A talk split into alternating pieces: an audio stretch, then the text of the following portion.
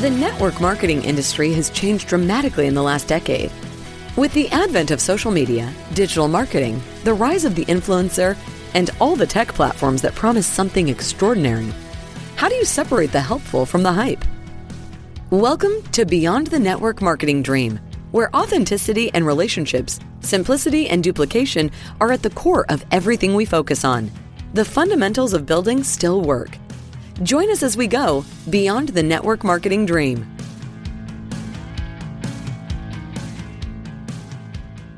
Well, today I am with Nicki Keohohou. And Nicki, it is exciting to be with you. You are the CEO and co founder of the Direct Selling World Alliance and leader at the Coach Excellence School. And are you the founder and president there as well? Yes. That's awesome.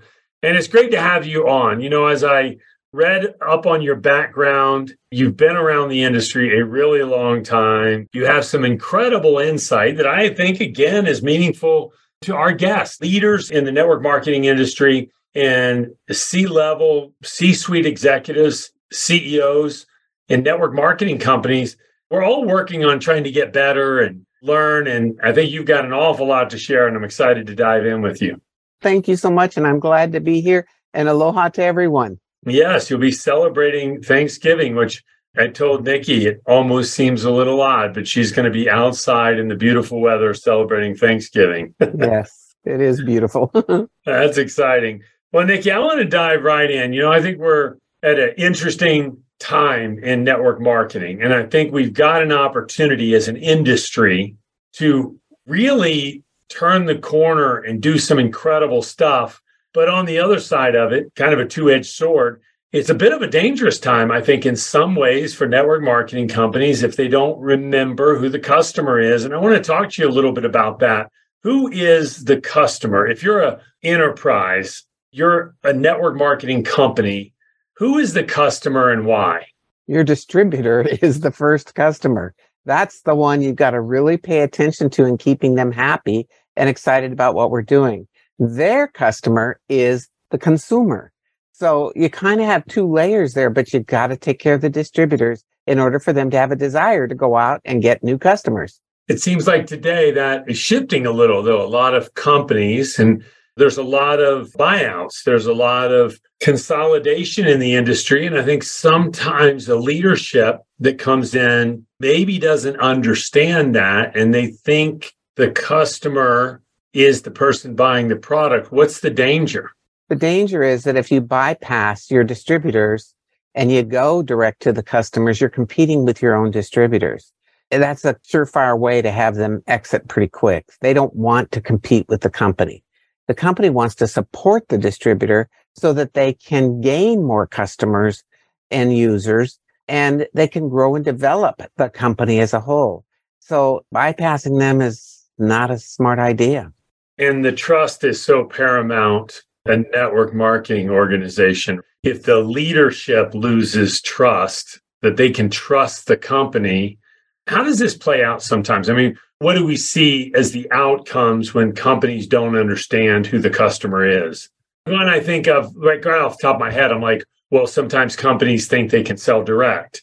And so mm-hmm. they don't realize in the process of selling direct in any way, shape, or form that they're violating the trust with the field. That's absolutely true. And without trust, you really don't have anything. There's not going to be the loyalty if they don't trust the ownership. And the field starts to get worried when the company is sending direct promotion to the customer. So they've got all that information. The field starts to think, are they going to bypass us? Are they going to go direct to consumer? They have all of our contacts already. But what they forget is they have the past context, but the future contacts are not going to be that easy to acquire because you let go of the marketing arm or the people that are doing that work. It's a dangerous spot to be in. And then you've got, I think it's influenced some by some of the digital marketers, is that you mm-hmm. see all this retail sales that's going on in the digital world or influencers that pop in and sell a bunch quickly. And I think the companies get distracted. Is that what you think is happening or what? Why is this happening so much now, maybe a decade ago? I think people are more aware of digital marketing. I think companies see the quick sale. I think they see not having to deal with all of their field and their leaders. not having all the incentives and expense on that end that they see going to the field, they're not real sure of which direction to go. So people are dipping their toe in the water right now, mm-hmm. trying to add this to their mm-hmm. mix. But they've got to be aware that money's got to come from somewhere. If they just add an influencer program or add on for customer acquisition, things like that, and they're paying, that money's got to come from somewhere. Generally, that happens when they adjust the compensation plan for the field. And we all know that that type of adjustment, and the word change is what we never want them to use. We're changing the compensation plan is not a smart thing to say. When they make those adjustments, they're going to lose some people because they are worried that the company is going to take over this whole part of what's happening. So the power of network marketing, the positive side is is that companies really don't have to deal with spending marketing dollars. They don't have to spend a bunch on advertising. They don't have to do pay click and they don't have to create or compete with the massive amount of digital spend traditional retail companies have to do today just to stay relevant. They can just funnel that money direct to the distributor base. But what you're saying is if you try to bridge that and you try to live in both worlds, basically there's not enough money to go around. You got to decide yeah. who you are. And when they're confused or when they're trying to grab onto more, what happens is you start to lose this trust with the field. Mm-hmm. And then they mm-hmm. sort of, I'll watch, I'll sit back and see what happens. And you lose momentum. And then the company gets very panicked when they see themselves losing momentum. No, we got to jump in big time over here. So it's a very difficult trap. Yeah, it's hard. And I think in some ways, the good news is going through the pandemic and COVID, I think without person to person interaction and we lost some of the meetings and the ship almost got oversteered, which immediately you think, well, that's bad. But in some ways, I think people are learning their lesson. Like you can't depend on influencers to build a sticky business. What are your thoughts? I think the companies have got to go back to rebuilding that community and that feeling where people feel they belong. They, they want to participate, whether they're making a lot of money or not. They want to be a part of the community. I think what happened for many companies was they got away from this whole piece of having people feel that they belong. And it was partly, you know, we had to do everything Zoom. They stopped all their national conferences. They stopped the leadership conference and people got disconnected. And I think mm-hmm. we got to get back to that feeling of community. What do you see I mean, are people coming to that conclusion? Are they getting that idea, or do you think they're still holding on to that, what I call the digital side? Some companies are and some aren't. And the ones that aren't are really in trouble right now. The newer companies that are coming into this space, what's exciting about that? Because I do a lot of consulting work with companies, and the ones that are new and coming in see the value from the beginning with having some influencers and they come in at a different place knowing that they're not going to be there forever and always, and they're not really part of the real community. They're just kind of on the outside. They can upgrade and become a distributor. And the other thing, the companies that are saying, hey, you can do more than one company, because we all know that in the gig economy, people are doing more than one. But our old school companies are still sticking with, hey, you only have one place to be and you got to choose, and it's us or nothing. Yeah, that's a whole can of worms. So we should mm-hmm. talk about that one for a minute. I don't think we've done that on this podcast. Is the old school way was you're committed to us. It's like a marriage. This is it. And if you go anywhere else, you're violating your agreement. I mean, not only is it not the modern way of doing it, it's not necessarily healthy, but let me be devil's advocate for a minute how do they protect the distributor base? If you're a company that says, listen, if we create enough value, you will stay here and you will focus on building. If we don't create enough value, you may go do some other stuff and we're going to give you our blessing, but we don't want you stealing the organization that you've built over here and moving them around. What's your feeling on that? How do they bridge that so they can serve themselves and the distributor that might want to do something else? I think part of that is the no cross recruitment because all those people aren't mine. I didn't personally sponsor those people. There are people in my organization that sponsored it. So I'm hurting their business if they choose to stay. So I agree that you shouldn't take your people with you. But if you choose to do something else, you can build something on the other side without disrupting your first existing organization. And so you just ask every distributor to sign something that clearly stated you can do other things. But the minute you post anything or you try to cross recruit, if anybody were to sign an affidavit against you, you would lose your book of business. So you just try to draw very clear lines, communicate mm-hmm. really clearly, but you're not trying to hold them captive for a lifetime. Yes. And the other thing about that, social media kind of changed all that because when somebody has a personal page, they're going to post what they're doing and where they are, that they're not specifically going and writing to those people, calling those people and going after them. That is tasteless. That is not a good thing.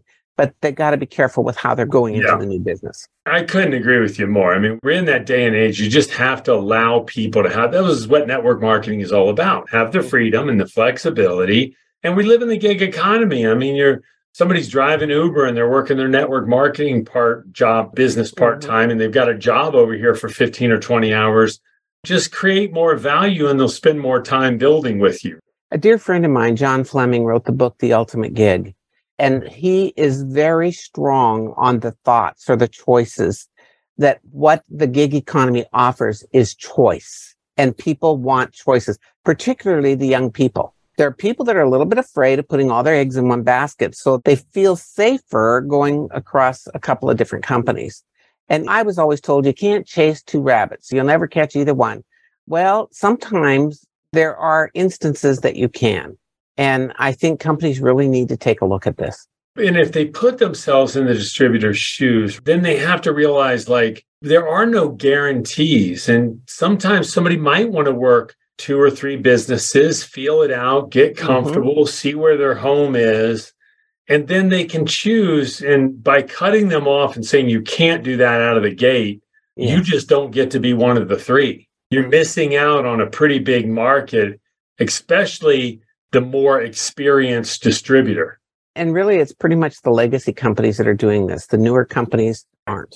Right. That is super interesting. So, two big concepts here. One is this idea that companies should allow people to participate in multiple opportunities.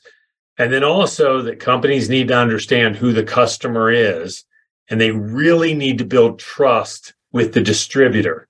Any other big concepts, any other big changes that you're seeing out there that are valuable for people to understand, whether you're a distributor or as an enterprise, as a company servicing the industry? I'm going to say something further about that trust.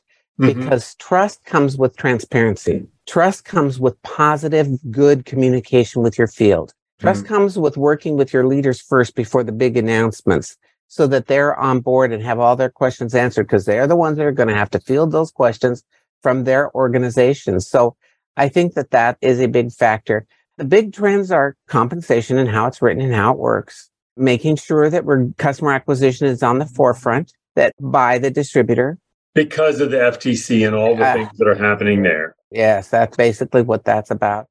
And the third thing is being more open to all diversity, all ethnic, all ages. We don't just show on the website middle aged people and all our marketing materials. I had a company, it's a big company, and they just said, Hey, will you look at this and give us your blessing? Tell us what you think. and I looked at it. There was not anyone that wasn't Caucasian. There wasn't anyone that was two parents with two children. I mean, all the pictures that were in there were looking for a particular target of a kind of person and the others wouldn't feel welcome. I think we've got to really be aware of what messages we're sending. That makes sense. On the other side of that, when you think about things like branding and compensation, you do see all these outside consultants come in, and the first thing they want to do is they want to adjust the branding or they want to adjust the compensation. And mm-hmm talk to me a minute about something that's near and dear to my heart. But I think that 90% of the business, of course, there's leadership development and culture, and these things are so important. But mm-hmm. if an individual wants to succeed in network marketing, it's the quantity of the exposures, the quality of the follow up, and consistency of the follow up, and then teaching one and two. And it almost sometimes seems like a lost art. People are sitting behind social, posting stuff, and they think that is an exposure. They've mm-hmm. lost the art of personal connection, of reaching out, of having a conversation, of making a friend, of asking somebody to look at something that is meaningful that might resonate with them, and then following up effectively. How does that fit into this that we get caught into compensation, branding, and all these different things when at its heart and soul, back when, not to get long winded here, but Nicki, when I started, it was a VHS tape, a fax, a phone, and a meeting like it was so simple. And we just taught people communication skills. I think that people are looking for an easy way. I've had people say this you don't really have to sell, you just have to connect with them on social media. Uh, yeah. And if no product is being sold, nobody's making any money. So we really have to have some skills in that area. First of all, don't tell people this is easy. This is for the field and the company. This is easy. You don't really have to sell. If you don't have to sell, we don't need you. And the right. other part of it is, is that when we say it is the product sells itself, no, the product doesn't sell itself. You sell the product. We have old sayings that we use for a lot of years. Throw them on the wall and see who sticks and they die a slow death, fall off the wall. We've got to change our vernacular Eh, to let people know these are all humans and we want to engage them. We don't need to convince people anymore. We can engage them so they willingly walk through the door and participate in what we're doing. So communication skills, I think in some ways it's a lost art and it's partly because of texting. The kids texted. I watched a family the other day at dinner. It was two children and two parents and the mother texted her son, what did he want to eat for dinner? What did he want to order? And he said, I already texted you. It's like, can't we just talk and uh, put your device away and just talk? I think we've got to get back to training on communication, asking questions, listening, learning to listen, building relationships, building rapport, how that all works to really have solid relationships and connections with people in this business so they don't want to go anyplace else. I love it. Yeah. It is a bit of a dichotomy. We always avoided the word sell, but mm-hmm. you and I both know that yes, you have to sort and yes, you have to share and no, you don't have to convince. I always use the simple discovery sizzle invitation. Mm-hmm. Ask some questions, build some rapport, create a little excitement, and then invite them to the next step in the process. And that's the sales part. Like, I have to be creative in how I invite them to the next step to make a decision we avoid the word sales so much, which I do get because the average person hates sales. But to pretend that we don't have to learn any of those skills at all is disingenuous at, at mm-hmm. the least. It's really learning how to connect with people, how to build yep. relationships with people. The sale follows when you have done that, when they trust you, when they can see you're of service to them. It's not about you mm-hmm. we have five principles that we teach in our coach school and they are applicable to every company. They spell the word STAIR, S-T-A-I-R, service, trust, authenticity, integrity, and respect. Say it one more time. I love that. S, you're of service to your customer and the company is of service to the distributors. Trust. There's got to be mutual trust. You build trust. Trust isn't automatic. And there's certain things that you can do to build trust with people. And part of that's just being interested in them. And it's not all about you. Right. The A stands for authenticity, being real. Don't try to be somebody else. Don't try to be that superstar. Be yourself. Just be who you are. Who you are is more than enough. The I is for integrity. That's doing the right things even when people aren't looking. Companies must operate in integrity. Leaders must operate in integrity in order for people to trust them. I mean, mm-hmm. they're all connected. And the R is respect, showing respect for that distributor, showing respect to the company, showing respect to the customer. And in some instances, I think respect is lost. People think they got to tell everybody what to do and you're supposed to listen. And by the way, in direct selling, nobody signed up for this business, network marketing, to have a boss. They didn't. Right. They left that boss. They want to be independent. So that's why we must teach people what to do but then we want to coach them to draw from them if they're not doing it. There's something there. There's a limiting belief, fear of success, fear of failure, fear of no. I mean, there's a ton of fear that stops people from being successful in the business. So we got to learn how to get that out of the way for people. I love that STAIR. That's really awesome. And it's so true in the business. It is a lost art, I think. That's a foundational piece that we've got to get back to all the way. And around. are you teaching that through organization or? Yes, it's part of our curriculum. And through the Coach Excellence School Excellence or through School. Direct Selling World Alliance? Or both? Well, it's DSWA Coach Excellence School. DSWA actually owns ah. Coach Excellence School, but it is a separate division because we do a lot of schools all over the world. What we do at Rapid Funnel is we call it authentic sharing technology, and it's the mm-hmm. bridge between the social world and the authenticity that is necessary.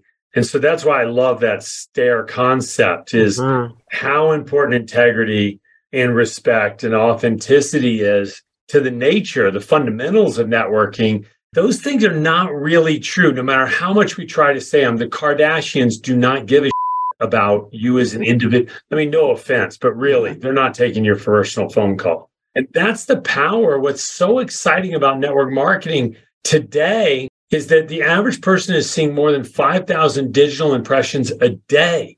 And everybody is fighting for that. And there's nothing that cuts through that like a relationship and authenticity. Yes. And I think that's the power, the future of network marketing if we can get it right. And that's what you're talking about. I just think my goal here is not to tell you how on point you are, but I mean, you're just so on point with your message. Thank you. We've been working in this whole profession for many, many, many years. we started DSWA 21 years ago. And the Coach Excellence School, we started teaching about coaching right out of the gate. And then we started the school about 15, maybe 20 years ago. So it's been a wonderful adventure. So I think we really have our finger on the pulse of what's happening and we want to be of service to the people. We do. Well, that's awesome. Obviously, they can find you pretty easily on the internet today, but if somebody's looking for consulting or coaching or what have you, what's the best way for them to get in touch with you? Well, our website is dswa.org, but the best way is probably just to personally email me, and that's at Nicki, N-I-C-K-I, at dswa.org, Nicki at dswa.org. I'm excited for 2023 with some great new things happening, and I'm looking forward to just meeting more people. It was hard to not be going out and being at conventions and conferences. Right. And but I'm ready to go again. So let's get things happening here. Oh, that's awesome. Great being with you, Nicki. Thanks for being on the show. Thank you. Aloha. Thank you for listening to Beyond the Network Marketing Dream with Patrick Shaw. For more insights on building a solid networking business, visit our website at rapidfunnel.com slash MLM. If you loved our content, please share, like, and subscribe. We look forward to seeing you in the next episode.